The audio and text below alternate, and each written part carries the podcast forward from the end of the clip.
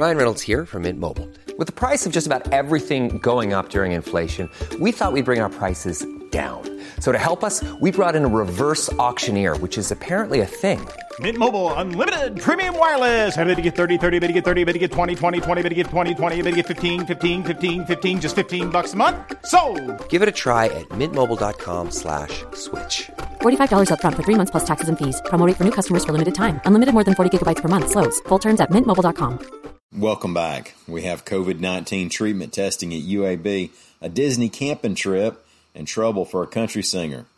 My name's Ike Morgan, and we're down in Alabama.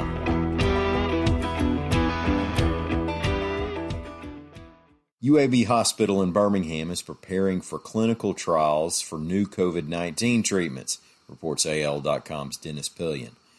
Among the antibody treatments will be the Regeneron treatment that President Trump took last week.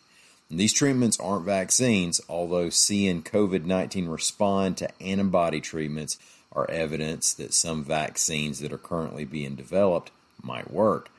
The treatments we're talking about are monoclonal antibody treatments that attack the spike proteins on the virus surface to block it from entering human cells. Last weekend, the president received an infusion of a Regeneron developed monoclonal antibody cocktail. And couldn't we all use a cocktail right about now? Doctors at UAB's Division of Infectious Diseases said the treatments that they will test are best given early in the course of the disease. Dr. Turner Overton is leading an outpatient trial for a treatment developed by Eli Lilly. Quote, Our team is excited. I'm really looking forward to being part of these studies to create a situation where we can have drugs to offer people in the outpatient setting and get our lives back to normal. But first, UAB wants volunteers for the trials. They're looking for people who are COVID positive and hospitalized, COVID positive and not hospitalized, and COVID negative.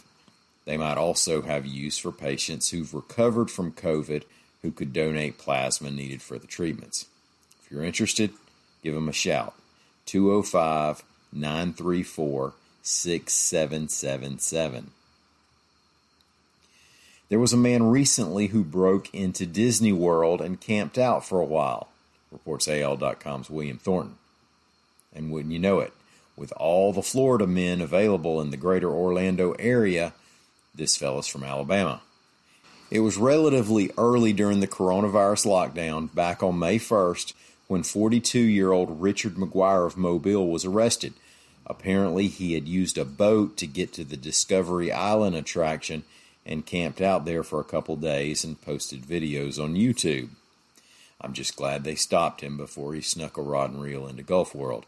Now, he could have faced jail time, but he ended up getting a $100 fine and a lifetime ban from the park. Now, let me repeat that with some perspective. Ultimately, it cost the man $100 to spend a couple days at Disney World with no crowds, and he never ever has to go back again. That might be the perfect Disney World visit. Morgan Wallen isn't the first to have big plans derailed on a Saturday in Tuscaloosa. So he's in good company, I guess. Morgan Wallen is a country singer who was partying in T-Town after the Crimson Tide's home opener against Texas A&M. His partying made its way into videos on the TikTok social media website. He was partying at a bar, he was partying at a house party, he was partying inside a fan's car, he was kissing on people, and he seemed to have his whiskey glasses on. Maybe not quite Motley Crue level stuff, but if you're not shocked and appalled yet by Wallen's actions, he was doing it all without a mask.